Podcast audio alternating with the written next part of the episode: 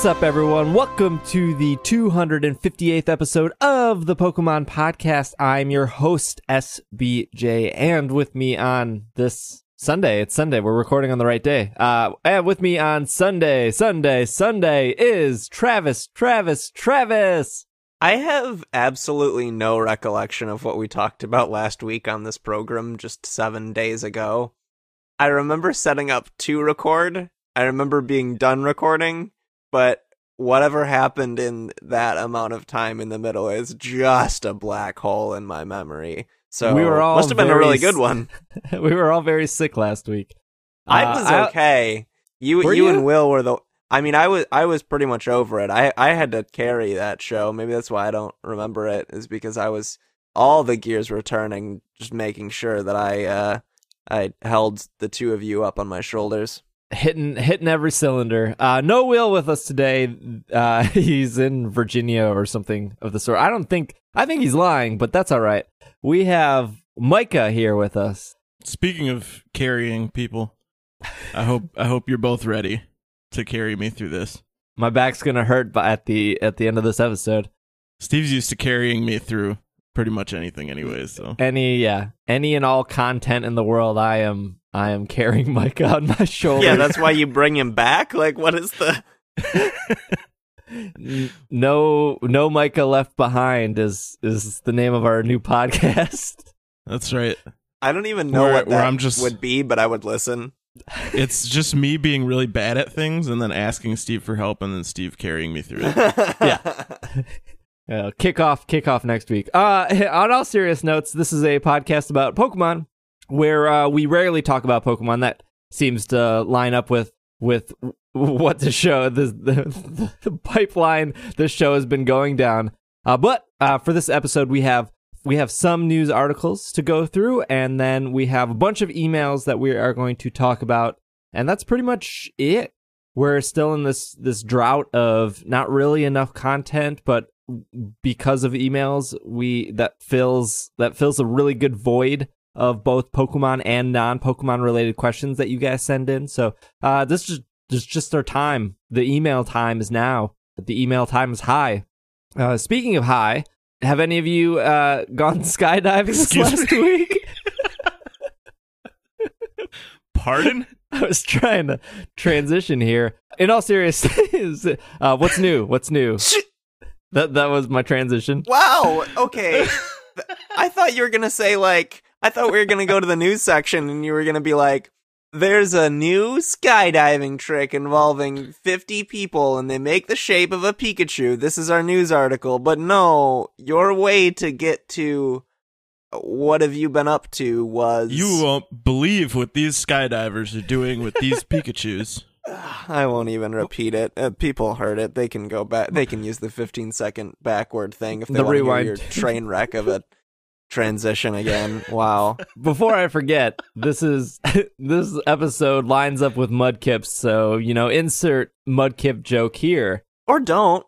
and uh, Or just like don't. don't do it because I mean just just stop. Is I mean it's not 2008 anymore or whenever that joke was at its height. Yeah, that's true. I do like Mudkip though. I am a I'm a fan of It's of fine. that evolutionary line. It's pretty neat. What's is anything new uh, happening? Anything noteworthy to bring up, or should we just go into news? I beat Zelda.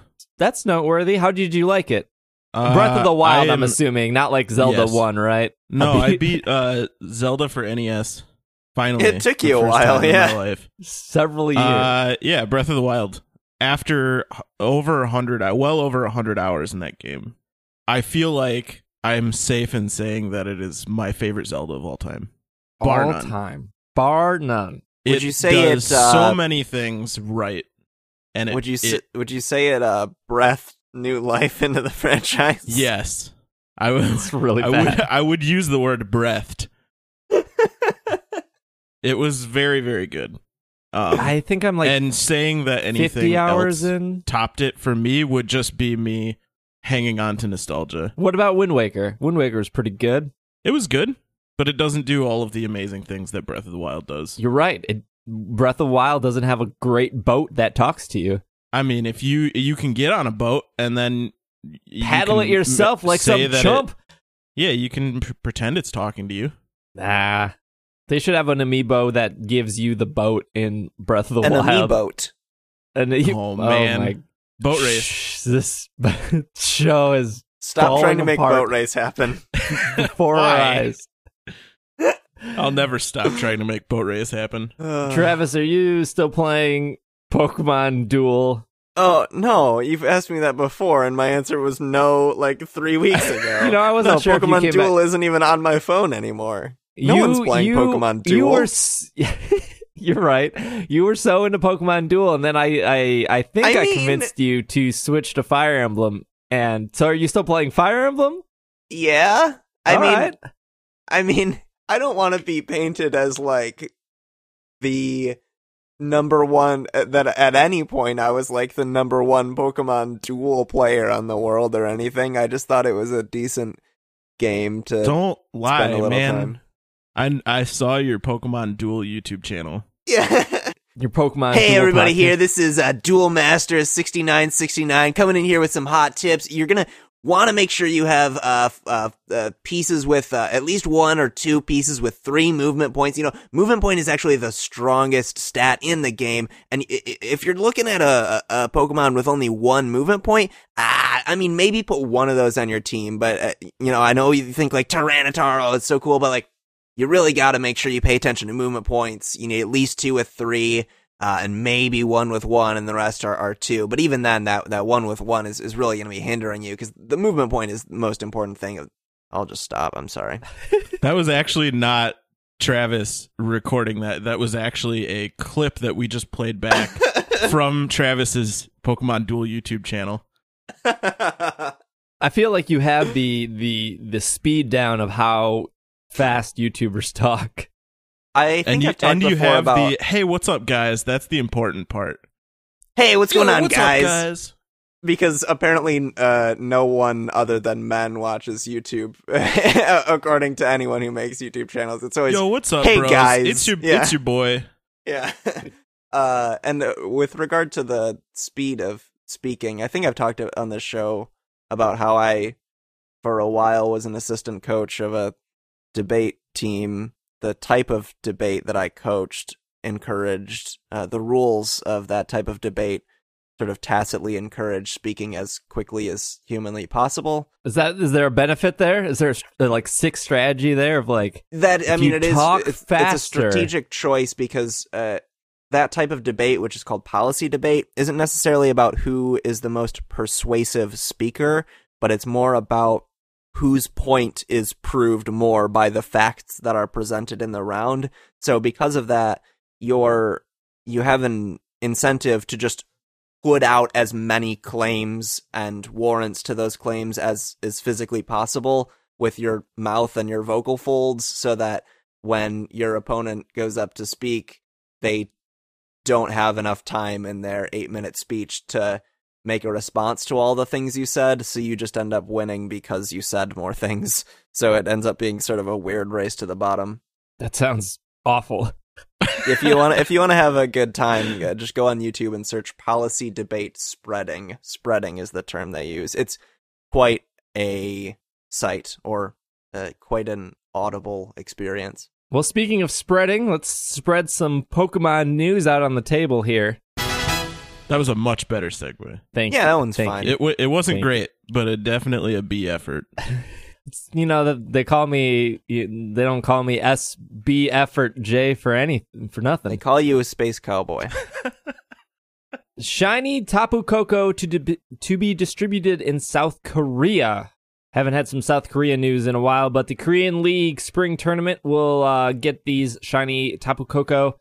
Uh, the Korean League Tournament is held between 12 p.m. to 5 p.m. on April 8th and 9th at the Topaz Hall on the 10th floor of the Pangoro Hyundai department store. The Tapu Koko will be distributed via infrared for Pokemon Sun and Moon during the tournament. The Tapu Koko will be level 60, have the ability Electric Surge, hold an Electric Seed. I didn't even know those were a thing. And know the moves Nature Madness, Discharge, Agility, and Electro Ball. Its original trainer is something in Korean that I cannot say, but it will be found in a Cherish Ball. while Tapu Koko in the game cannot be shiny, making the Japanese distribution the only way to obtain it at present. Is this true? You cannot get Tapu Koko's Tapu anything uh, shiny. You can't soft reset for these. I don't believe so. Huh. I mean, I think that's I I, I would be a fan of that. It just kind of gets rid of the whole soft reset. Anything that gets rid Well, of soft resetting is Doesn't is- really is get rid of it because then you need to start soft resetting for, for nature. I, but- yeah, and IVs and and stuff. Good to know that. Uh, What was As the thing much you said you hadn't heard of? Maybe I should electric explain. Was it seed? electric seed? Yeah, so that's a Is that new of a- Sun and Moon?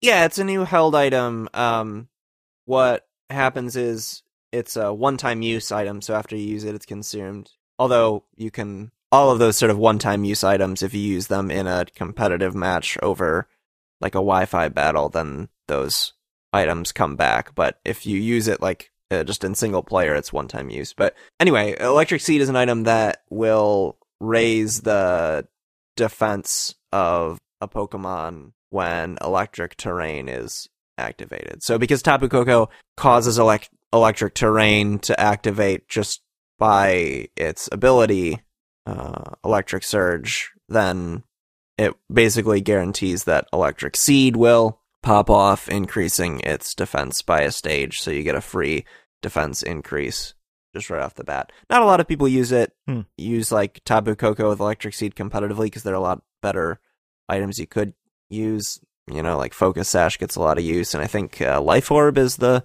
Life Orb and Focus Sash. I think are the items that get use. Um, but I mean, Electric Seed is there, and it's an item. Cool. Good to Hmm. know. Pokemon Go's latest event is making everyone a Magikarp fan. This article is off Polygon. I had just uh, the standard Pokemon Go press release up, but uh, really what it says is that there are now more water Pokemon uh, for the I think it was Thursday. water. Friday? Yeah, Water Festival is what it's called. Uh, it will have more water Pokemon, including Magikarp, Squirtle, Totodile, and other water Pokemon, more accessible. That means if you don't live close to water and had difficulties encountering the said Pokemon, uh, spending more in in-game time over the next week will increase your chances. This will end on March 29th at 4 p.m. Eastern Time. That was what I was looking for, the end date. But Yeah. uh, just like the last couple special events, well, well, there's the holiday event which gave you the Pikachu with the uh, Santa Claus hat, and then they gave there was the um, event to celebrate the 21st birthday of Pokemon, which gave you the Pikachu with the party hat. Looks like this event will give you a shiny Magikarp if you are lucky enough, and of course, uh, evolving that shiny Magikarp will evolve into a shiny Gyarados. This is the first time we've seen a shiny in in Pokemon Go, legally slash officially. I don't know what what other people are doing, but legally, first time we're getting shiny Pokemon. Somebody in Slack, a quick quick side story. So there are there are uh, Ditto in the game, and somebody found a shiny Magikarp, and they went to catch it, and it turned into a Ditto, No way. which is a. re- Oh, I would probably quit terrible. Pokemon Go forever. Uh, there's also in in celebration of Pokemon Go Water Festival, there is a all new Magikarp hat that is free that you can add to your wardrobe. I don't know if the That's hat goes. beautiful. Yeah, it's great. I don't know if the hat goes away uh March 29th and we don't know if not. if the the shiny Magikarp also goes away on uh, March 29th. I'm assuming it does just because Pikachu Party Hat and Pikachu Santa Hat went away. Uh so we'll see. And I and I keep forgetting to talk about this week after week, but I've been playing a lot of Pokemon Go uh, ever since the Johto Pokemon got introduced. I don't know if you two have been Same. playing it, but I have Like- been actually. strangely, I actually haven't. Mostly just because it's been really rainy around here. It's gotten warmer, but it's just been so rainy that I don't really have any. Yeah, I've done. I've, it's the same in Wisconsin, right? It's really cold, so it's kind of hard to walk around. But they added a bunch of new Pokestops uh, in the park uh, near my work. Micah, Micah knows what park I'm talking about, but that park originally only had like three Pokestops like a year ago, and they added. By the way, I don't work in Milwaukee. Uh, I work in the middle of nowhere. Uh, there's still all that news about Milwaukee freaking out about Pokemon Go and stuff, and we'll probably have. I'm I'm waiting for more information, but there's a there would have been a news article about that. But anyways, they pretty much doubled the amount of Pokestops. So from at least my desk, I can see which Pokemon are over in the park. So on my lunch, I'll drive through the park because this because when the the parking lot in the park touches like four Pokestops, so I'll drive into the park, park, spin, catch, and then go go actually get my lunch and then return to work. So that's like I don't know. It's it's like 10 minutes out of my day, but I, I get at least one or two new Pokemon that I haven't had before. And you gotta yeah. hit that streak. And yeah, you gotta hit that streak. You gotta hit that uh, seven day streak. I have such I have so much trouble hitting that seven day streak because of weekends. Because I, I I'll usually go out on like a Saturday or a Sunday, but I try not to go out one of those two days. Like just just the whole like, well, if I don't drive anywhere, I can't spend any money, right? So I try to do that once a week of like, I'm not going anywhere today. I'm Just gonna Yeah. stay at home. And there's no Pokestops near me unless I walk there, and then that goes back to the whole thing of like, it's really cold in Wisconsin right now. Well, the only solution is to move to a building that is either on top of or right next to a Pokestop. Yeah, yeah. It, when I plan on buying a house, the the Pokestops near it will will play a big role. But you've See, you- that's the in- bettering the housing market. right. Yes. So, Micah, you're you're playing Pokemon Go again. I am, yeah. Uh, I've been playing it since Johto 2, and I played it. I, I hit like a really big spike right when Johto launched, and I've tapered off a little bit now, but I'm still playing it pretty consistently.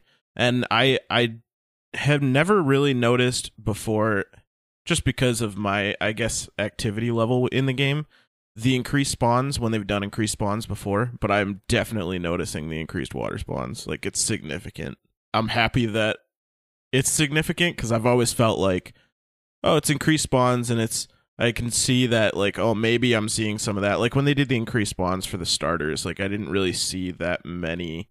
I think other people probably did, but I didn't. So this time it's nice to be able to actually see increased spawns for water stuff. I have yet to find a shiny Magikarp, uh, but I have found it. Yeah, I I haven't found a shiny Magikarp either. and Now, like, I'm kind of stressing out because the the the end date is coming up, and I Yeah, have both the special Pikachu's. So, like, I will be really bummed. I think if I Yeah. don't don't get a shiny in the same position. like, I see plenty of regular Magikarp, uh, just not shiny. yeah. All right, last bit of news I have is I think we might have touched on this last week, but a little bit more fleshed out of an article here. Pikachu getting some iconic headwear in Sun and Moon later this year. Japanese Pokemon fans have an adorable promotion to look forward to starting in April. Pikachu with special accessories will be distributed to the series' latest Nintendo 3DS games, Pokemon Sun and Moon. A collection of Pikachu wearing hats made famous by Ash Ketchum, the star of the Pokemon anime, will be available to anyone who buys tickets to the, up- the upcoming film ahead of its premiere. We did talk about this a little bit. The latest issue of the Japanese gaming magazine CoroCoro revealed a whole new set of six scans, which were found on, which were found because of Serebii. There's Pikachu in the classic Ash cap of old, and all the ways, and all the way to the Electric Mouse wearing Ash's Alola region variant hat. Pokemon fans may notice that there are only six different hats, despite there being seven generations of Pokemon games. Ash wore his original cap for the first two generations of the Pokemon cartoon, maintaining the same looks until the end of his travels in Johto. Since then, the 11 year old, 11 year old, mm, isn't he? He's 10? 11 in Alola. Oh, okay. The 11 year old has shaken up his look every season. No word on a Western release for the Ash hat wearing Pikachu, nor the film it's release tied to. The movie titled I Choose You is the 20th installment in the Pokemon featured film franchise. It is a retelling of the TV show's very first episode. It hits Japanese theaters on July 15th. Is it a new animation or is it Yeah. okay? Yeah, it's like a new. like the the the animation they used for the Sun and Moon anime, or is that not like well, maybe. are you, I mean, wait, are you talking about movie but- animation? the, yeah the upcoming? You didn't see the trailer? No, I didn't. Ah, It's- this is a good trailer. it looks I like. remember we talked about this last time. It and I doesn't- said that I never watched. I didn't watch the trailer. Yeah, it doesn't And look apparently like I still didn't. it doesn't look like the Sun and Moon anime. It just looks like the last movie animation. Uh, that's kind of. I mean, you know, whatever. It's a little disappointing because I really like the animation in Sun and Moon, but I think the Sun and Moon cartoon anime Haname. Uh, I think it's. I think I think it's all right. I don't know if there's more than two episodes yet. I have it recorded on my my PlayStation Vue, but I don't think they've showed episode three yet. What's a PlayStation Vue? That's Place- a new one I haven't heard. PlayStation Vue uh, is internet TV. So for twenty nine bucks a month, it gets you like thirty. Whoa!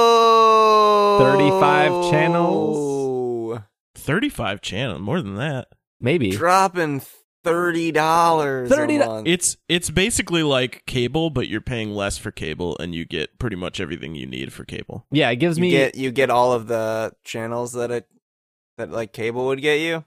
Yeah, like HGTV and Cartoon Network and whatever.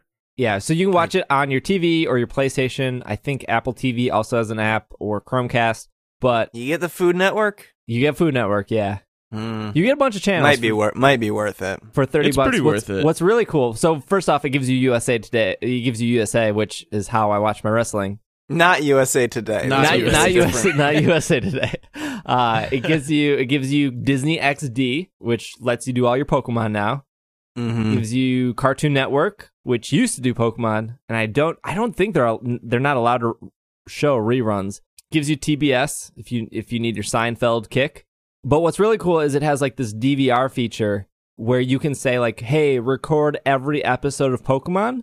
And it doesn't care what channel it's on. It'll just find that show and record it. And it doesn't take up any storage on your device because everything This is is starting to sound like that parable about the terrifying AI that goes and ends up destroying the whole world. Because like you tell the AI like make make and store food for me, and then the AI is like okay, and then it ends up thinking, well, I can turn people into food, and then destroys like everybody to make. It sounds like if you're saying like record all episodes of po- Pokemon, then it'll start like being like, well, this could theoretically be Pokemon so I should surveil all of everything. Ah, this joke isn't really as funny as I thought it was in my head. well, that's the thing, though, right? Because It's Pokemon, topical. That's Pokemon was on Cartoon Network. So when I said, "Hey, record all Pokemon," when it made the jump to Disney, Oh, that's cool.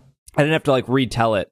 And then like like Seinfeld is more just also it's like not all on- exclusively to TBS. So if there are other versions of it, it will find those and record them. And so then when you go to your like my shows, if it found two of the same episode, like hey, we found Monday Night Raw on USA and on Sci-Fi or whatever. I don't think it's on Sci-Fi. It'll say like which version do you want to watch? Now I know Yeah. about PlayStation It'll Vue. also actively so like you can set things to record to actually record, or you can just select something as my show, and then it will compile it and save it to like I don't know. It just it's it's just like an available for on demand for anybody that saved it as their show.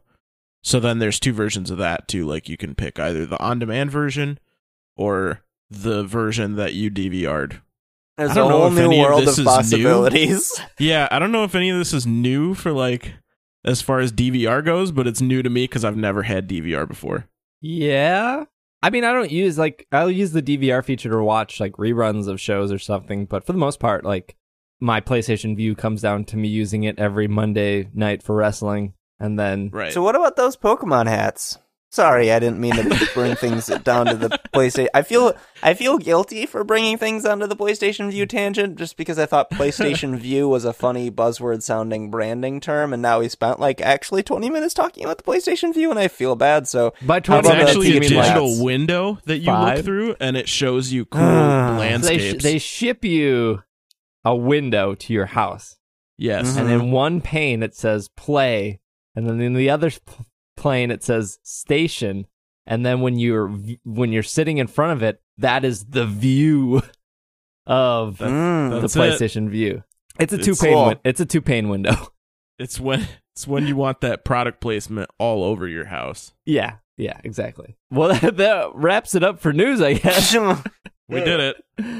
Uh, so what we'll do is we will take a quick break, and when we come back, we will uh, tackle your emails. What's up, everyone? Welcome to the Travis podcast. It's Super Travis. What? No. No. Whoa! Look at that! Wow. Wow. Is a wet burrito just a birthplace birthplace of the wet burrito? No. Is a wet burrito just a birthplace of the wet burrito? Burrito.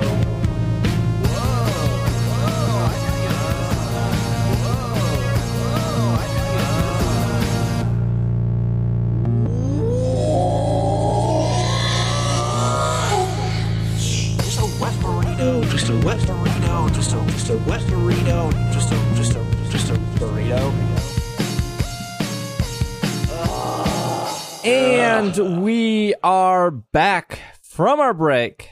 Got some emails for you. If you have any emails for us, Pokemon or non Pokemon related, you can send your email over to sbj at pkmncast.com. Or you can go to PokemonPodcast.com, hit that contact button, and that will get the email over there just as well. So uh, feel free to send in some emails. We got a couple. We have two for Will. Will's not here, so I'm going to skip those. Or I can answer him for him. I feel like I know Will enough.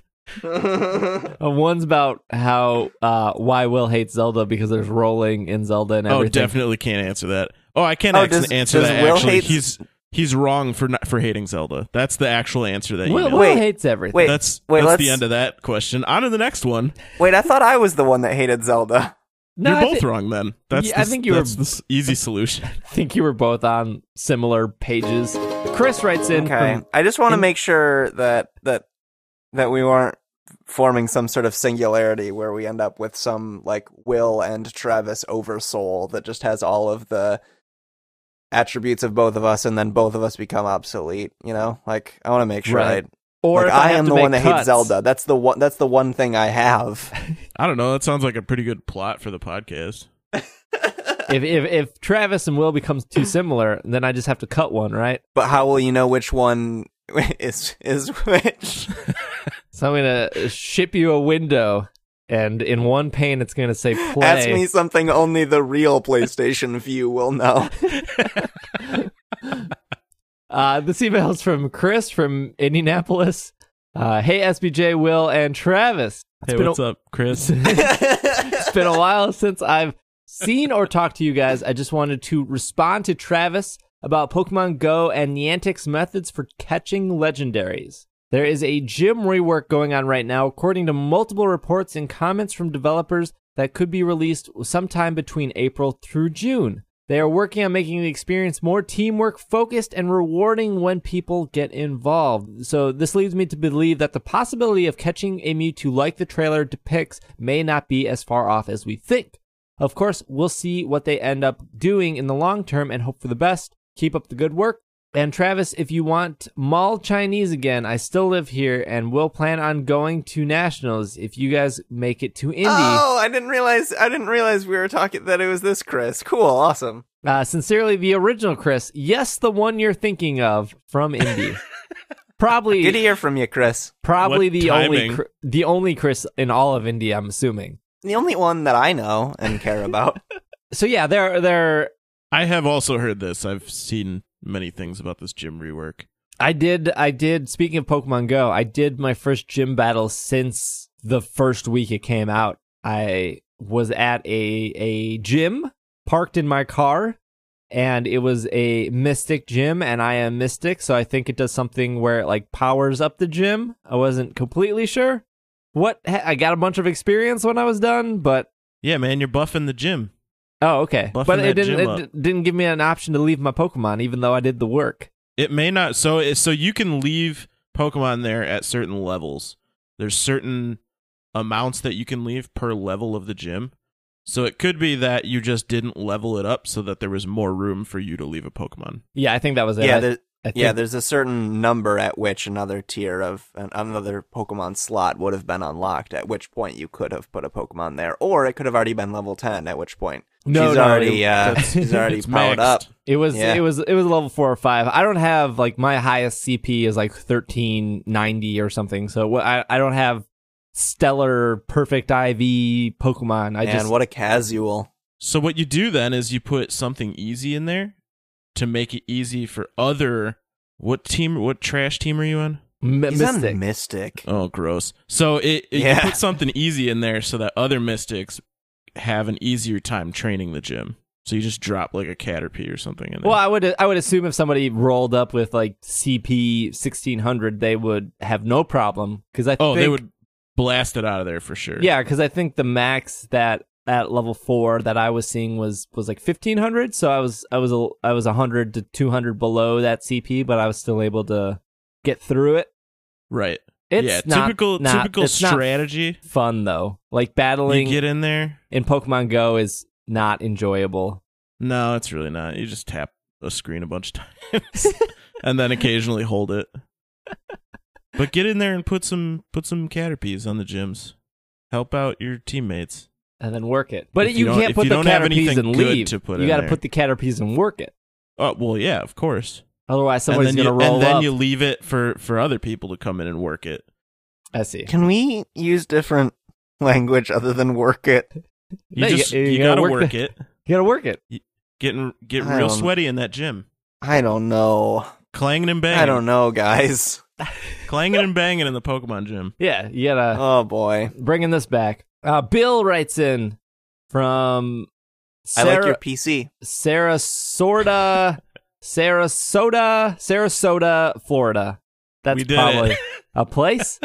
Uh, hey, super effective crew. I've been listening to your podcast for a while now, and I can confirm you are the best Pokemon podcast out there. You are my favorite because all three of you work so well together and keep the podcast informative and entertaining. I really enjoyed your series through the Sun and Mooney Sun, Sun and Mooney storyline.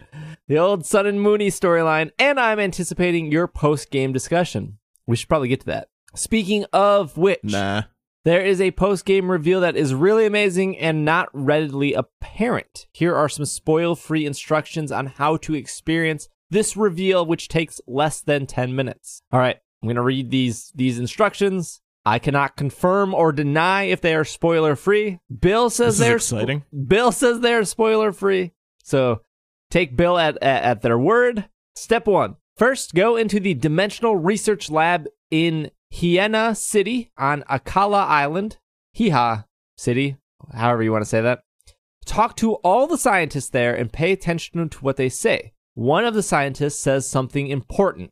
Second, go to Aether Paradise and talk to Gladion on the on the conservation level. Pay attention to what he is saying, and you will discover the first revelation.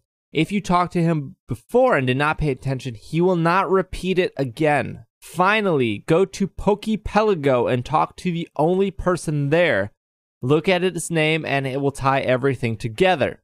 Forgive me if you've already experienced this. I haven't heard many Hmm. discussion about the reveal, and I wanted to hear what you three think. That discussion may have to be saved for post game discussion podcast. Thanks for all you do. I plan on signing up for your Patreon soon. S- sincerely, Bill. I think I'm I know what he's Thanks, talking Bill. about, but I don't know. I I, don't want to. an- I don't want to spoil it. too. Well, I mean, uh, we don't. The game's been out long enough. We can just say it. Yeah, right? I feel like mean, spoilers are kind of off the table at this point. Well, well, Like, let, us wait till next it's week. Been, that gives. when that did gives. the, the game come out? October. yeah, but that that lets people at least do these steps. You're right. You're right. All right, all right, Good and we'll, point. We'll, and then we'll, we'll, forget about it, and we'll then forget about it and not talk about it next week. yeah. I, I, I think I know what Bill's talking about. I'll I'll actually do it, especially if it takes less than ten minutes, because I want to experience that. Especially if Gladion only says what he says once. That's interesting. Yeah. Uh, we'll we'll talk about that next week. But thank you, Bill. Alex writes in from Auckland, New Zealand. Auck, Auckland, Auckland. Yeah, that's it. That's probably it. Hi, Steve. I would like to say I'm a huge fan of yours, even though I only started listening during your Pokemon Sun and Mooney gameplay, and I seem to like it. I would like to know that Steve is my favorite and Micah is a close second. Oh wow. Uh, my favorite Pokemon is Houndoom, and it was my first shiny. I would like to know what your first shiny is from Alex in New Zealand. Take that, nerds. Close second. Take that. You're a close second. Well, thanks. My first shiny is nothing because I have yet to find a shiny in the wild. Uh, I'll tell you what my first shiny in Sun and Moon was. Was that the question, or was it just first shiny ever? First shiny ever, but I you believe could, in general. yeah, you could you could do both. I remember. I think I remember your first shiny in Sun and Moon. My first shiny in Sun and Moon was a pink Hypno, and I was very upset. Hypno's cool. I was really excited to have my first shiny be something that I like actively searched out, and I just stumbled on it, and it kind of was it like ruined the moment. It ruined the like like I'm gonna hunt for a shiny Mimikyu or something cool that I'm gonna keep and whatever. And my first shiny was a Hypno. I was very disappointed. This happened though. This happened the same night that uh, Becky was playing. My wife, for anybody that doesn't know, was playing next to me, and before I got my shiny Hypno, she says, "Why is this Zubat green? And should I catch it?" it's amazing. Well, like shiny Zubat's not not like a tier above shiny Hypno. I hate to break it to her. I mean, th- they're kind of both on the same plane of interest as far as I'm concerned. I attempted to shiny hunt for an Exeggutor, and I did it for about five hours, the whole SOS battle. And then I decided it wasn't worth my time anymore, and I, I quit. Wow, I've never had one go that long. It was terrible. I mean, uh, how how were you? Did you get the shiny charm? Did you have like? no, I didn't get no shiny charm. oh it was man, well first that's why it took you five hours. five hours for nothing. I uh, I went. It was the first time you can like encounter Exeggutor on that island. Oh. And so I I, was like, well, I've already killed like 10 of them. I guess I'll just keep going. It was not enjoyable. Yeah, you gotta you gotta prepare. You can't just do it on a whim. I It's mean, never, I- it's never Exeggutor looked taken me that long. I mean, I had the, the, the ethers and I had the, the lima beans or whatever they're called, the lima beans. What? The orbs? The Leppa berries. yeah, Oh, the lep- Leppa berries. the lep- I had I had plenty of Leppa berries. The berries. lima beans. I had the ethers. I had the whole one hit KO because I was using my Toucannon. Do you have the orbs? I had the are. orbs. I Yep, remember. I had I had the orbs. Yeah, I mean, it gets it definitely gets easier with a shiny charm. Well, the- well, yeah, but that Does requires the- me to complete my Pokedex, and that's I not mean, easy. Come on, it's been out for what six months now. Get Sure. it together. Does shiny Exeggutor look cool? Uh, Is it a shiny, cool shiny? Exeggutor, or Alolan Exeggutor, yeah. Exeggutor, I should say, has like red leaves instead of green leaves. Oh, that's pretty cool. Yeah, so that's what I was trying to go for. Travis, what about you? Shiny? I think my first shiny would have been what was it, Gible that they gave out at one of the VGCs, a shiny Gible, something like that. Doesn't count. Well, I don't know why that's funny. Receiving Uh, a a I mean, that was the. I mean, to, to answer the question literally, that is the first shiny I obtained. The first one that I encountered in the wild, however, was a shiny Luvdisc that I got from chain fishing in Generation Six, and then I've gotten a lot more in Gen Seven from doing SOS chaining and stuff like that. I think All my right. favorite is my shiny cutie fly. That's a pretty good shiny. Uh, this email is from Jose from San Luis, Mexico. Hey guys, uh, Jose, aka Conical from Mexico, here with a long email for you. Uh, I've been listening to the show for about a year and I like it a lot. I usually listen at my desk in my job, and all my coworkers look weird at me whenever I start laughing. Uh, but I on my own, but I can't help it. All three of you, plus Micah and Irene, are great hosts. It's always fun to listen to SBJ's clum- cl- clumsiness. Dang it! No way. What timing? I tried I'm really sorry, hard. future Steve, that has to edit the huge spike that was that laugh, that piece of laughter. it was Oh. worth it. Will's knowledge and Travis's sarcasm and humor. Keep up the good work.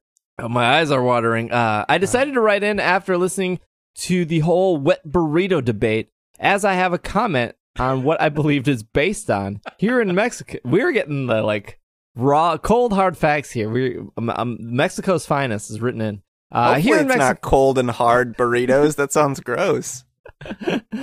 uh, here in Mexico, the state of Jalisco, to be precise, Jalisco. uh, we have a typical dish called the tortara agrahada, which is the literal Yep. translation of drowned torta. Torta that consists in a torta. Man, I wish I could see the how, Is it it's, how tortilla? it's spelled It's because I not- can I know, actually I- say how T to wish I O R could too. T O R T O R T A. hmm Torta. That's what I said. Yeah. Well, I mean, that's kind of what you said. It- it's cons- what what is a torta? Is it just like a like a soft shell taco? I thought I'm probably way wrong in this, but I thought tortas were like sandwiches. Oh, actually, it, it says here in the next sandwiches sentence. Uh, that consists in a torta, a kind of sandwich made with a you go. different bread called a bolio or burto or burro brat. I- Yeah. Yep. Man, I wish I knew how any of this was spelled. I could be able to tell you how to pronounce it, but hey, I pronounced torta right. You guys were can't out. harassing me about it. I said it right. Uh, filled with pork I didn't say anything about your torta pronunciation. and covered in tomato sauce with some red onion on it. And you get to choose how spicy you usually want it. Usually it is eaten when you are hung over and it's very tasty. That's pretty much it. So uh, now I have questions for you two that are completely non Pokemon, that are completely, that are not completely Pokemon related. Uh, number one, do you miss game manuals being physical included with every game? I liked, I loved reading those, and the Pokemon ones were particularly awesome as long as they were long and had so many illustrations and notes. Number two, who is your favorite superhero? That's it for my email. I hope it gets read on the show. Keep being the best Pokemon podcast out there, and we will keep making sure of keeping them dogs clean this 2017. Glad to hear it. Let's do the superhero question question one first because uh, I can tell you right now I don't have a favorite superhero. I'm not big on superheroes or comics or anything like that. Oh, Uh, sh- um, sh- I guess I'll I'll go. My answer used to be Green Lantern because I liked the idea of a superhero that wasn't just. I mean, you get this in in tons of different superheroes, whether you're talking DC or Marvel, where multiple people uh, have inhabited the same role, the same the same name, but Green Lantern was always interesting to me that the Green Lantern for this sector in in space was just like one person out of tons that were assigned to all of the sectors of space. I thought that was interesting that like in the cosmic scope of things, this person who seems like Im- immensely powerful from our tiny Earth perspective is just one of uh, a a ton that that are in the Green Lantern Corps. I found that idea interesting. Um, and then I actually like read Green Lantern comics, and they're uh, they're boring and really and spend way too much time talking about how different emotions are like different colors and, I'm in a lot of and what the different boat. what the different like uh, colored rings do and uh, that ended up boring me um i i like I, I haven't i don't know if i could pick one of them but in terms of like comic series i'm kind of interested in the x-men right now maybe it's just because i really enjoyed logan so i'm going back and looking at some old X-Men stories, but I, there have been some interesting X-Men stories, and I think a lot of the characters uh, are have interesting analogs to real life and like real life experiences. So that's cool. Real quick before I answer, can I get a hot take on Logan? Did you like it? Oh yeah, I, I thought it was really good. I I think it's laudable for being a movie that that for being a comic book movie that dares to actually say a thing in a world where everyone is uh, falling head over heels over Deadpool, which is a movie that's purely uh, pessimism and deconstruction for the sake of nothingness. That um, even the same studio decided, well, we can actually maybe say something this time, and they did, and it's good. I'm excited to see it. I, uh, I that's because I'm also kind of going back and before I see it, I guess I want to s- see some of the source material, and I'm going Yeah, through yeah. some House of M stuff that sh- apparently is partially tied to it, and then going through some of Eh, the Logan kind stuff. of. I don't really necessarily. I don't necessarily think you really need to read the source material. Material. It's mostly like the old man Logan stuff that is based on, I Yeah. guess. But I mean, it's less of a X Men movie and more of just a road picture that happens to have Wolverine and a lot of people's faces being brutally ripped apart by metal claws. Oh, okay. Yeah, I, I don't really have a favorite superhero either, but I have a lot of favorite like story arcs throughout Yeah. the history of Marvel comics. Not so much DC. I'm not a, that big of a. I've never really been big into DC comics, but um, I don't know. Like the original Civil War arc was really interesting to me, and the uh the split sides and the like unmasking superheroes and big reveals and stuff like that was really cool to me. Other than that, I don't think anybody has ever really like stuck out to me. When I was young, I really liked Gambit because he was a babe. Other than Did- that, I don't uh, think of. Did you watch the X Men cartoon? I did, yes.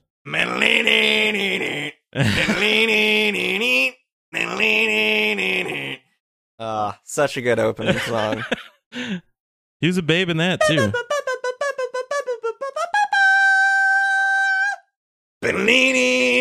Excuse me. Steve is dreading editing this right now. Yeah. Uh, do you I miss was far away from my microphone. It's fine. Do you miss game manuals being physically included with every game? Uh, was the other question from Jose. Did any of the when did they stop including game manuals in Pokemon games? I don't know. I bought the last two digitally. Yeah, I did. I mean, I did too. I like bought physical ones, but I didn't open them. They're kind of like just for collection's sake. But I guess I think never Black noticed and that White they weren't including manuals Still anymore. had a manual. No.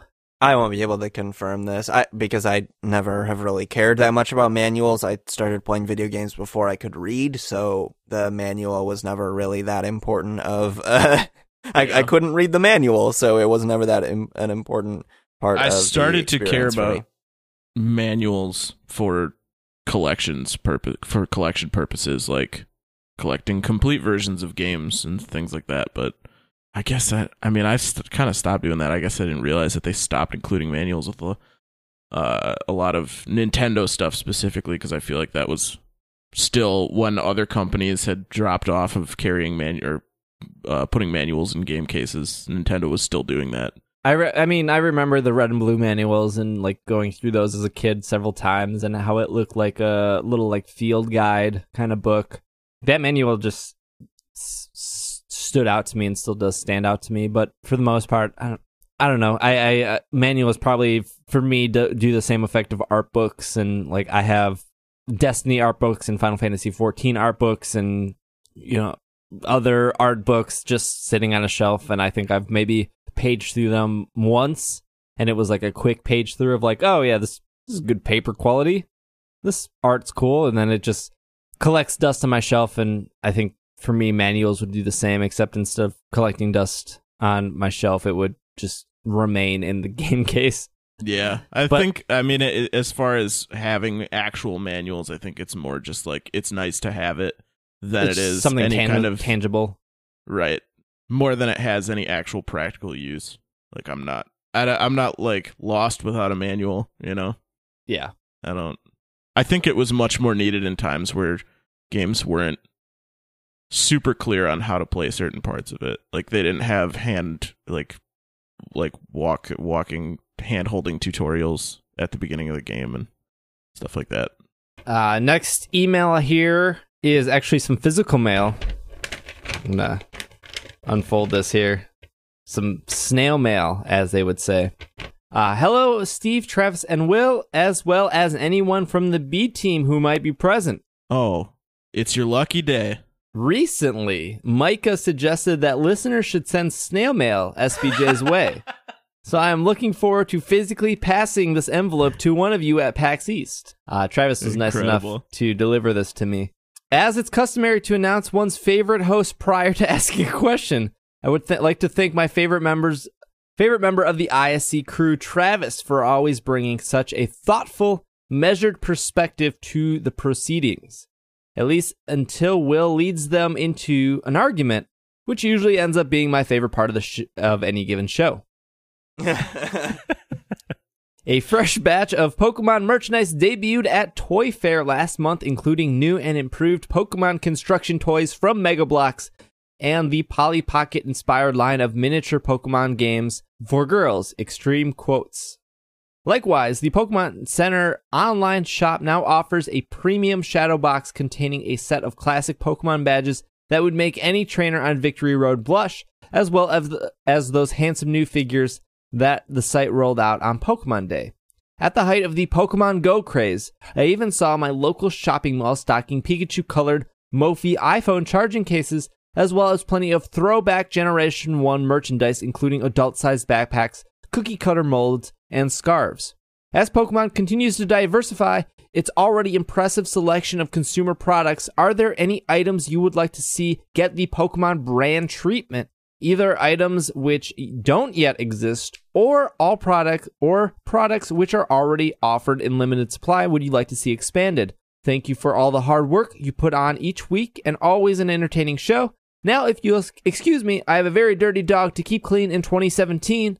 AC. Thank you for the uh, snail mail. Uh, AC was uh, one of the fans we met at PAX. And Yeah, it was great meeting you, AC. yeah, uh, very nice guy. Uh, we and had you kids out there, keep sending in that snail mail. I love the snail mail. Uh, felt good to read some snail mail. Uh, so the the question was merchandise you'd want to see or expanded upon or anything like that. Well, real quick, I'd like to see more Mimikyu plushes because uh, I recently went to find them outside of PokemonCenter.com because they haven't restocked, and they're on eBay for like eighty dollars. So you're saying I should sell my plush? Yes. Or I'll sell it to you for seventy. How's that? Well, I'm out. not Not interested. Ten dollars less than eBay. it's a deal of the century right there. That I mean, you're not wrong, but don't don't do this to me. I'm real desperate for a Mimikyu plush, and I, I, I can't be I can't be spending seventy dollars on a plush. I'm trying to think of what I would want to see. There's a lot of Pokemon stuff I have in my house. I have Pokemon blankets, Pokemon pillows, plushes. I would really, really like to see a resurgence in the uh like Pikachu pal. I don't remember what they were called. The like the basically the Pikachu Tamagotchi. Pocket Pikachu? Yes. I'd like to see a Those things resurgence are incredible. in in those. Pocket Pikachu's, Tamagotchis, Gigapets, whatever. I I, want to see that come back around. I can subscribe to this. You know what I want to see actually? I want decent Pokemon hoodies. Not the ones they sell on Pokemon Center that are that are 60 to 70 dollars because that is a ridiculous price for a hoodie. You could get a plush for that. You can get a Mimikyu plush for that. I'm selling one right now, seventy bucks. but they're also what is called like the quote unquote classic fit, and I'm not. I'm done buying classic fit stuff. I need that slim fit stuff in my life. Whether that's a t-shirt or a hoodie, I just want things that fit a little tighter to my body, and classic fit doesn't fit the bill.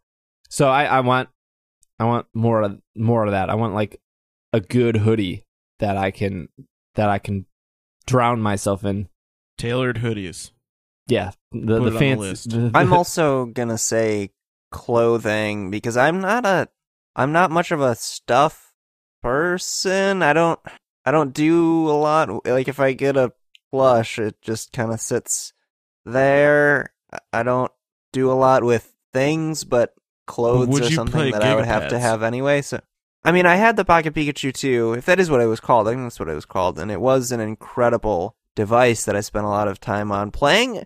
I spent a lot of time playing the Double or Nothing game that was in there, where you would bet Watts uh, whether no, I guess it was sort of Double or Nothing, but you would bet Watts Double or Nothing whether or not the next card Pikachu would draw from a deck of playing cards would be higher or lower than the previous one. You remember spent a lot of time on that as if that were actually a fun game. Yeah, it's not But fun, but, I. I remember it. You gotta bet- you gotta bet those watts. you remember way more Mhm. about this than I do. Well, there was there was I spent was, a lot of time with it. There's Pocket Pikachu. And retelling it is making me even more excited for new ones. well, there was Pocket Yeah. Pikachu, which was the the the yellow one, and then there was Pocket. which I did not have. I only had Pocket Pikachu two. yeah, there's Pocket Pikachu two, which worked with the infrared scanner on the Game Boy Color. and it had the, the GS logo. yes for The gold and GS silver. Mhm. logo. Yeah, I so yeah, I would also go with more clothing because I wouldn't do anything with a Vanilluxe plushie, but I'd wear a Vanilluxe skirt or something.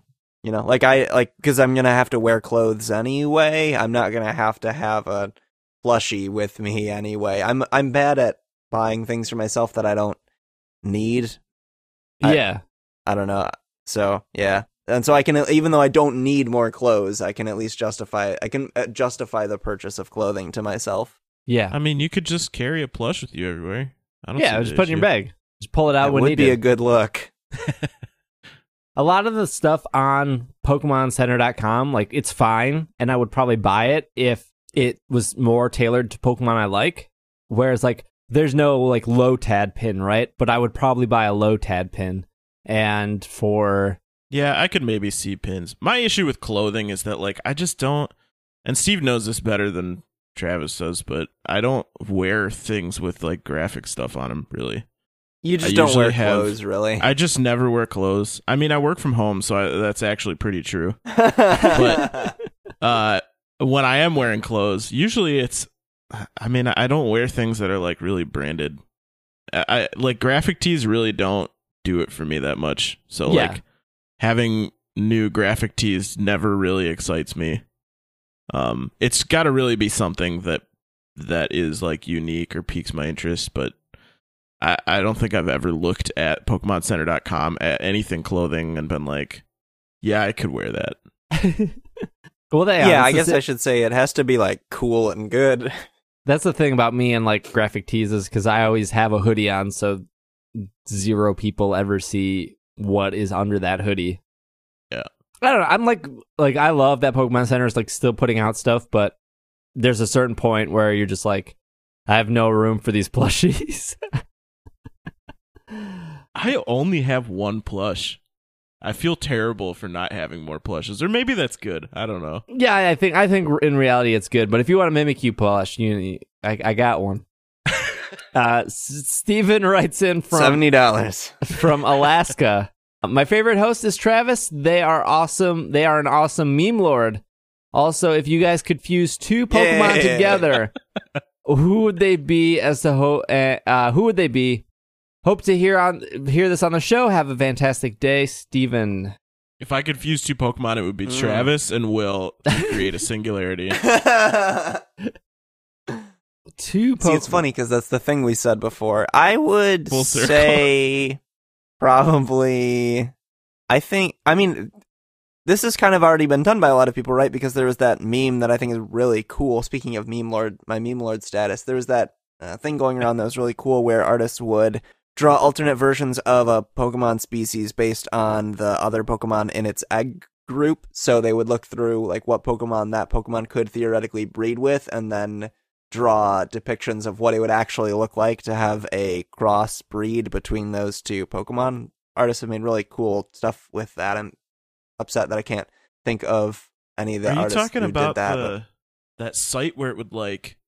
No, com- I'm not talking combine about the- them. I'm not talking about the joke site garbage. I mean, that thing was very funny and Because I saw people Perfect, but- take screenshots Take of that and those then, and then- and Yeah, then yeah. create like really good art based off of those. people definitely did that and that was really cool and really funny. Uh, but no i'm talking about it, it was uh, older than that. There was a thing where uh, so like for instance uh, let me just pick up a random pokemon so i can give you a good example.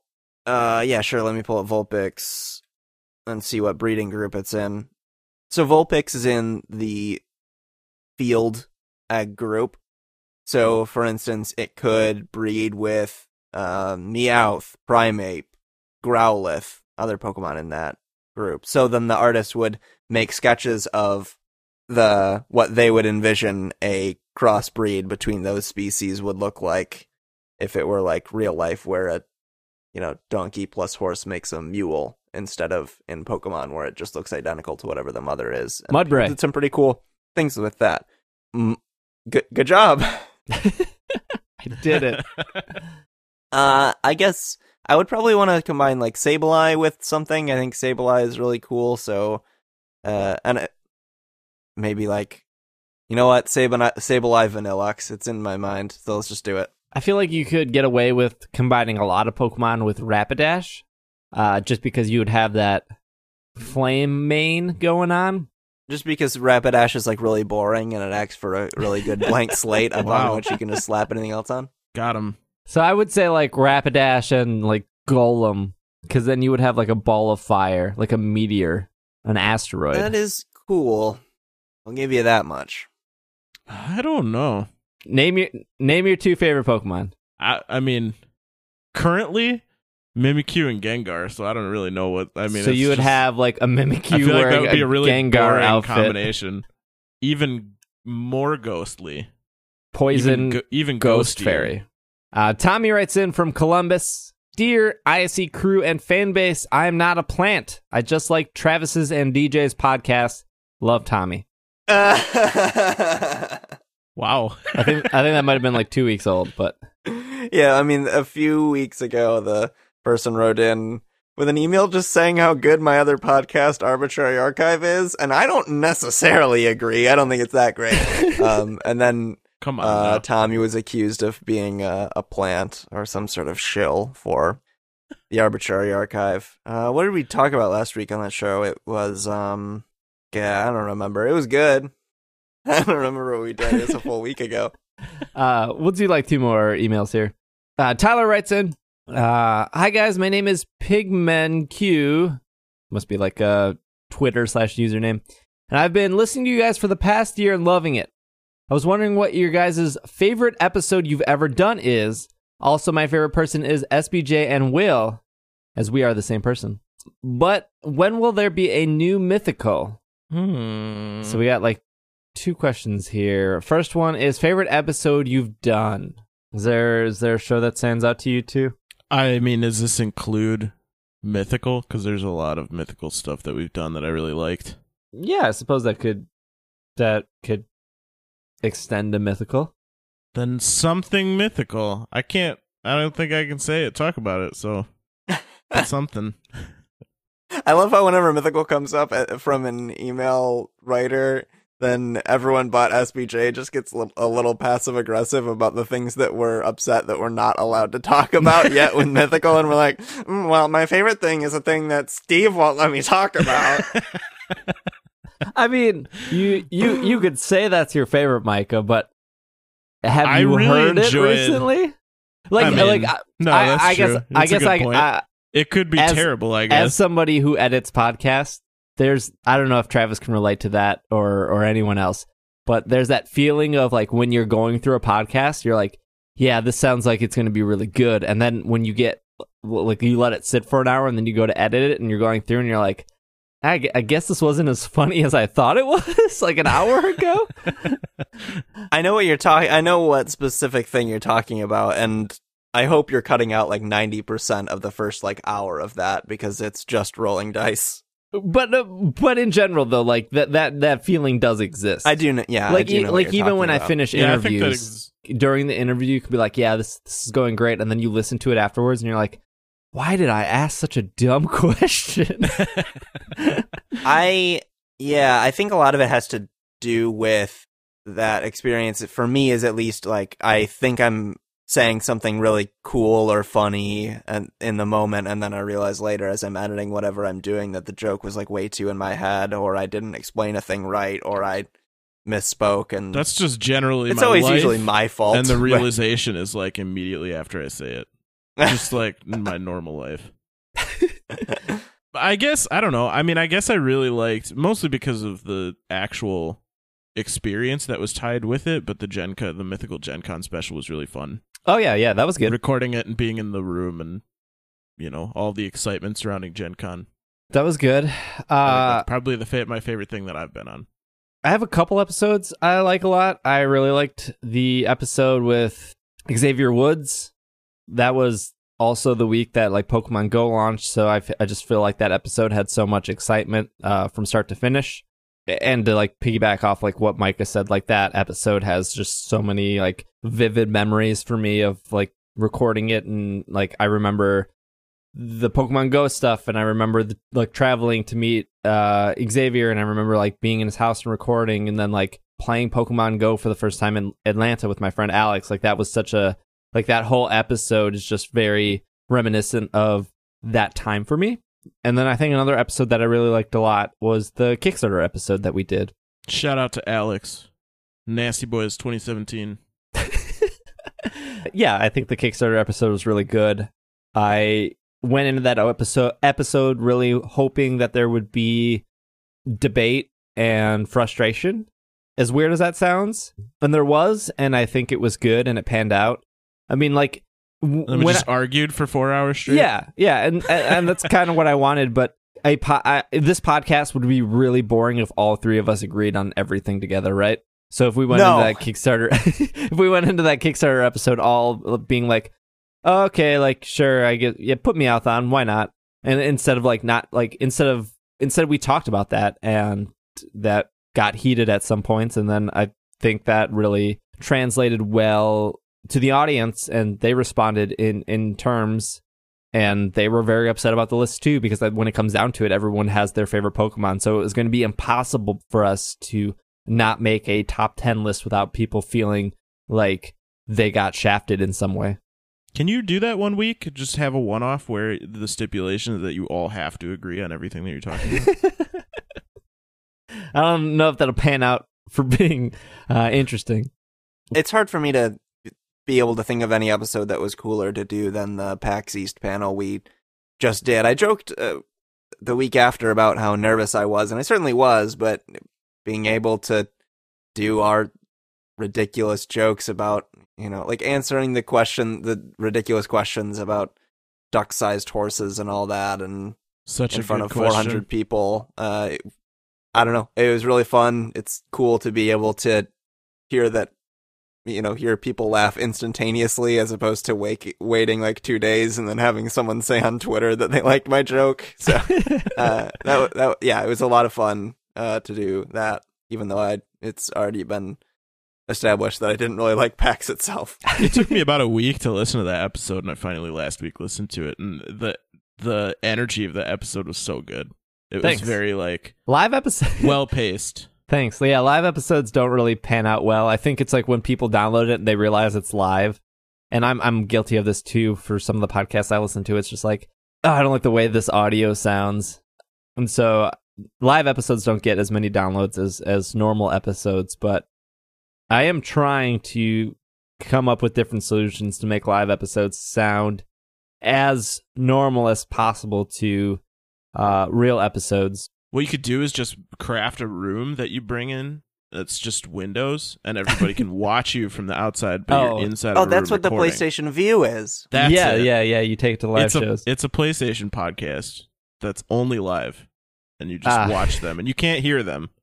You're just viewing them. if you're we get this question a lot when will there be new mythical content um all i'm gonna say uh this episode is uh watch our twitter at pokemon podcast and uh there might be something there that gives you an answer uh and that will probably be every day until that answer is revealed so it's pretty obvious if you follow us on twitter but uh i would i would stay tuned to watch that and final question we'll do for the day even though we have a bunch here is from Carla from Brooklyn, New York. Hey, Pokemon casters.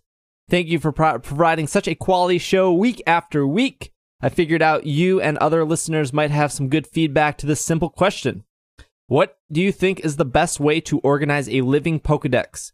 My national dex through Pokemon Bank is almost complete. I am only missing Diancie and Volcanion but it's hard to figure out which Pokemon I still need, especially when PC boxes are so cramped. Pokemon Bank does not have that space issue, but it also doesn't have an easy way to search for specific Pokemon, making it harder to organize. I'm sure there's a simple solution, but it is annoying when I am just finally, when I'm just trying to finally complete a living dex for almost two decades of playing the main game. Thanks for reading, especially if you read on the podcast. And I think everyone is great, but if I have to pick my favorite, it might be Irene. Thanks again, Carla. I think by color is the obvious answer. I just recently did this, and I can give you some tips your- on how I organized. National dex or living? Or... I have started my national dex, and I have a good chunk of it. Okay.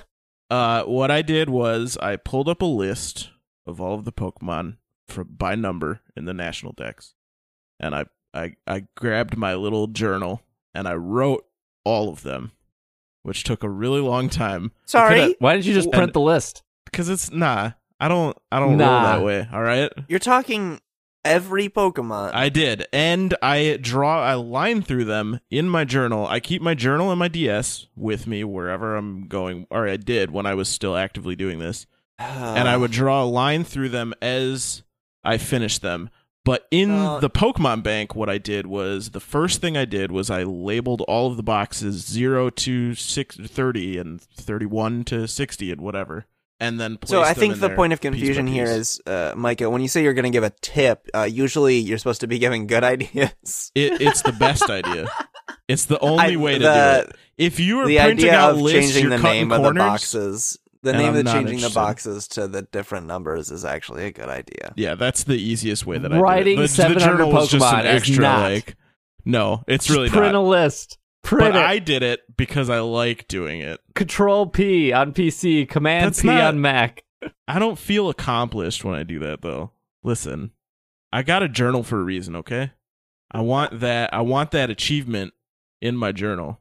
It's such a good feeling to just like with a Sit thick down and write over to 800 just- Pokemon to names. just slide through a name with ease and just All right, remove it so from the list. Scratch everything Micah said.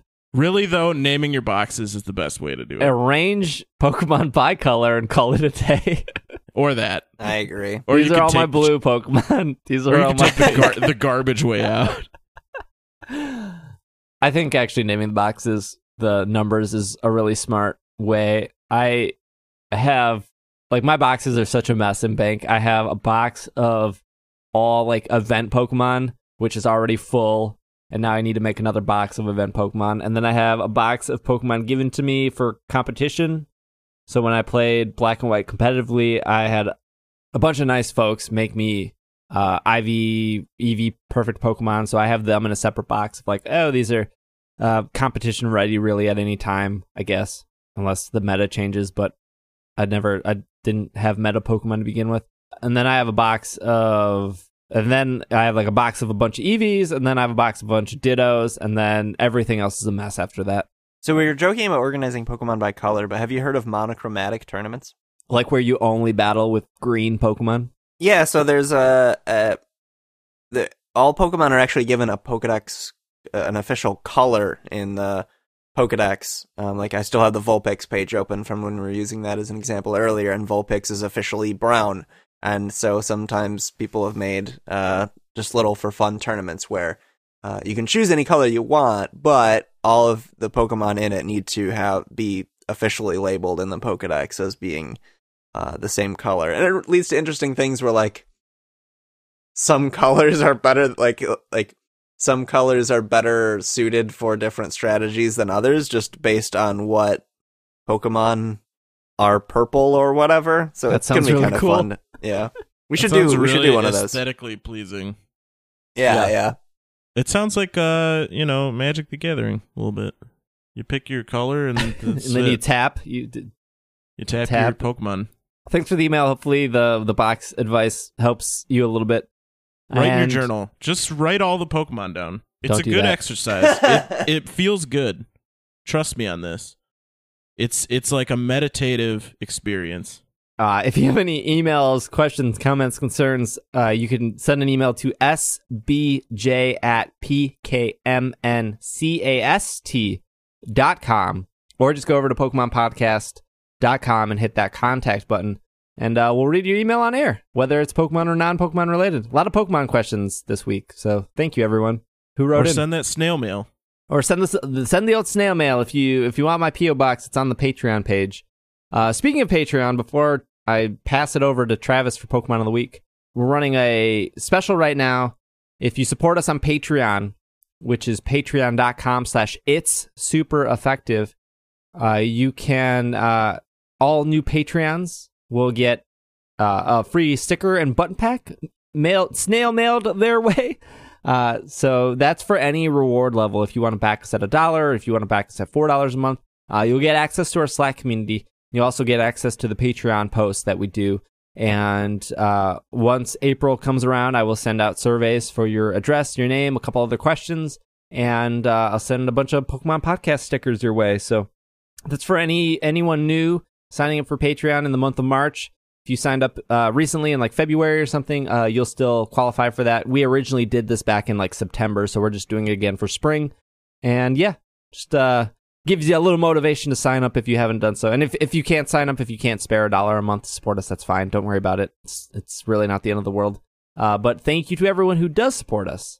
Speaking of support, Travis, support us through our Pokemon of the Week. Oh man, I thought you were like actually gonna do the. Th- I was gonna be really impressed by your transition because I thought you were gonna be like support because our Pokemon of the week is Honchkrow and it can learn Tailwind, which is a support move. I thought you were Oh. like gonna know the things. I forgot, forgot for a ah. split second what our Pokemon of the Week was. Gotta lower those expectations. and actually, we got a submission for both Honchkrow and Murkrow because, as Brandon Weisner points out in the Pokemon of the Week Slack channel, uh, neither of these Pokemon are really getting a lot of use, but uh, Murkrow actually gets m- marginally more use than does Honchkrow because Murkrow loses the Prankster ability when it evolves evolves into Honchkrow, and Prankster is an incredibly powerful uh, ability. So th- these two sets are going to be pretty wildly different from each other because they're doing quite different things. Uh, so first we'll do the Honchkrow set because that is officially the Pokemon of the week. This comes to us from Kevin Soria. It's going to be an adamant nature with 252 EVs in attack and speed, 4 in HP with Life Orb and Moxie. The moves are the moves are foul play. It was very difficult to transition from R to foul. Ugh. Anyway, the moves are foul play, tailwind, brave bird, and sucker punch. Kevin also recommends instead of tailwind, you could also run roost or protect. Kevin says it's pretty basic. It's a pretty basic sweeper for the most part. Um, you might consider using uh, Flyinium Z for the item so that you can get the Flying Z move. Uh, and then mentions that uh, Tailwind, whether set up by the Honchkrow itself or by another Pokemon if you're not running Tailwind on it, uh, would help Honchkrow a lot. This the speed is the thing that's sort of lacking with Honchkrow. Um, has decent attack stats, so it can deal uh, a lot of damage. Um, Put a quick claw on if that it. don't do that. Um, it's a speed stat that's kind of hindering it. Uh, before we move on to the Murkrow set, I want to throw something out there that's not necessarily good, but I thought it was fun when I was messing around with it. Um, so uh, Alolan Marowak is not as dominant as it was when the people were first messing around with the format. Um, I think it's like I'm not sure if it's even in the top ten most used Pokemon right now, but there was a point where it definitely was, and it was everywhere. And I had a I was just messing around with different Pokemon and had a sort of uh, gimmicky, admittedly, team. And one of the holes that it, it it had a hard time dealing with Alolan Marowak, and I wanted something that could just guarantee outspeed it and kill it in one hit. Uh, and the strangely enough, the the one I decided to try out was uh, was Honchkrow with a with the ability Super Luck and a scope lens because then if you use Super Luck, Scope Lens, and Night Slash, uh, all three of those, so Night Slash has an increased priority. Scope Lens increases the likelihood of critical hits by one, or sorry, Night Slash has increased critical hit ratio. I said increased priority. It has increased critical hit ratio. Scope Lens increases the critical hit ratio of all your moves by one and super luck increases the critical hit ratio of all your moves by one. So that means Night Slash ends up being a guaranteed critical hit, which ended up being a guaranteed one hit KO on most of the EV spreads that people were using for Marowak. It's really gimmicky, uh, but it was really fun and um, it also has the side benefit of, you know, having a critical hit is not just good because it gives you more damage, but it can also shoot through people who've like set up uh, defense increases and stuff like that. I should reiterate it wasn't good, but it's a funny thing that you can do, and then people on Pokemon Showdown get really angry at you because how did you get three critical hits in a row? And you have to explain to them that you did this really uh, inadvisable thing that makes it a 100% chance to do that. Anyway, our last set is going to be for Murkrow from Brandon Weisner. This is going to be Murkrow with Eviolite. Eviolite is an item that increases the defense and special defense of a Pokemon that has the capability to evolve, so Murkrow would count for this. The ability, as I mentioned before, is Prankster. That's an ability that causes moves that don't deal damage to have increased priority so that they are more likely to go first. Your EV spread is going to be 252 in HP, 148 in defense, and 108 in special defense with a careful nature. Uh, this is, as you can gather from the EV spread and the ability, this is more a support oriented set, and the moves are going to be Tailwind, Foul Play, Quash, and Taunt. Taunt and Tailwind are in, are in there because they're just incredible support moves. Taunt for shutting down uh, other Pokemon that are dealing non damaging moves, and then Tailwind to increase the speed of your team temporarily. Quash is a really interesting move that you're really you might not know if you don't play a lot of doubles and even then it's it's really only seen on these sort of marginally used like Murkrow sets. So uh, Quash is a dark type move that makes it so that the target um, will move last this turn, um, ignoring all like priority. So as long as it hasn't acted already. So the reason Quash doesn't really see use generally is because if whatever is using a move is going to be faster than you anyway, then Quash has no effect. But because Murkrow has Prankster, you're going to go first with Quash, uh, unless they use a move with increased priority as well. And you can force a Pokemon to move last, and then hopefully kill that Pokemon before it's even able to get that move off. So you can make a mo- Pokemon that would normally be really fast and be able to KO one of your Pokemon, actually the slowest Pokemon in the round, and, and take it out before it's able to act. And that can be really cool. And then Foul Play is in there because sometimes you need your support Pokemon to deal damage, and Foul Play is a way to do that without having to invest any in um, attack, because Foul Play determines its damage by the target's attack stat instead of your own. Uh, I think that's that's it. Yeah, cool. Uh, did that make sense? Yes, it did. Your shiny Honchkrow will be uh, bright and pink. And It's a really good shiny. It's a really good shiny instead of like the dark blue that it normally is. Some trivia here. Honchkrow's English name used to be a Japanese word, uh, origin word. In its name, Honcho, delivered from Honcho. Uh, hard to say that because it's like they're literally the same words. While the Japanese name uses the Western origin word in its name, Don is delivered from the Italian Don or Latin for dominant, Damus. Both are leader-like names and use some and sometimes are used for leaders of shadier organizations. Honchkrow comes after Mismagius in the Sinnoh Pokedex, but Honchkrow's pre-evolution Murkrow comes before Mismagius's pre-evolution Misdreavus in the Johto Pokedex. There you go. Honchkrow is based on a crow or a raven. With its bulkier, more powerful appearance, Honchkrow looks more, much more like a raven than its pre-evolution does, but its coloration resembles that of a hooded crow. While Murkrow appears to be based on witches of Western folklore, Honchkrow's appearance is reminiscent of a crime boss, given a new interpretation to Murkrow as a gang, gang member under Honchkrow. Its crest looks like a wide brimmed fedora hat, an article of clothing often associated with mom- mobsters or neckbeards. However, Honchkrow's Does tail. it actually say that? It doesn't.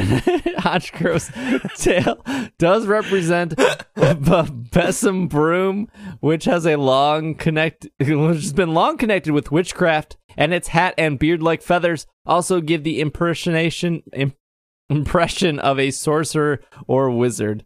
People that have listened to the Kickstarter episode know that I really love Honchkrow. It makes me really nostalgic for playing Pokemon with my brother and rolling with the Honch. Ah, it's so cool. Honch. Honchkrow is so cool. The big boss Pokemon is a pretty- Honchkrow's Yeah. title. Ah, it's so cool and good. Big Boss is really good.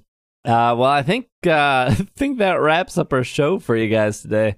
We'll be recording a little bit earlier this week, uh, just because I will have company over this co- this upcoming weekend. So if there's yeah, any you will.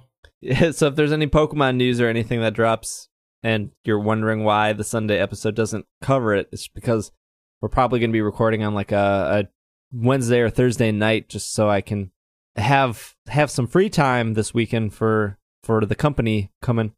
Uh, otherwise, it's, it's WrestleMania weekend. Wrestle, yep, WrestleMania weekend. What am I doing with my life? Very exciting. is is what's happening. Otherwise, uh, if you're interested in in mythical or other stuff that may or may not be mythical, please watch our Twitter all week and uh, at Pokemon Podcast. That'll give you some some a little bit more insight of what's happening there. Uh, Patreon.com slash it's super effective. If you want to get your free buttons and sticker packs and you're not already a Patreon backer, please uh, don't hesitate to support us. If you can't, no big deal uh leave us a review in iTunes. We haven't said that in a while, but iTunes is a thing. Leave us a review there. Otherwise, the Twitter is the best place to stay up to date with with all of us at Pokemon Podcast for the show, at Dragging a Lake for me, at the Travis W for Travis, and at Micah the Brave for Will. And Nuh-uh. uh Uh, otherwise, uh, I think that's it. This has been another episode of the Pokemon Podcast, and we are Super effective. This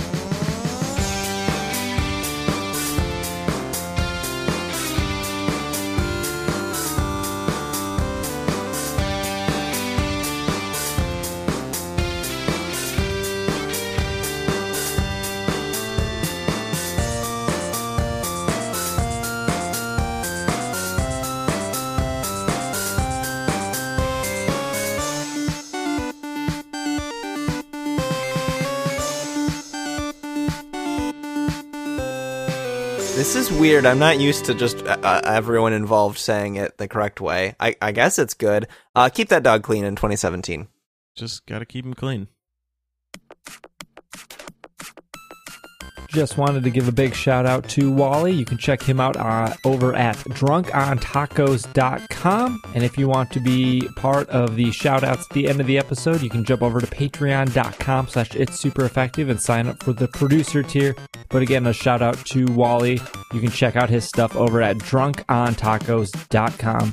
Thank you everyone for your patronage and supporting It's Super Effective.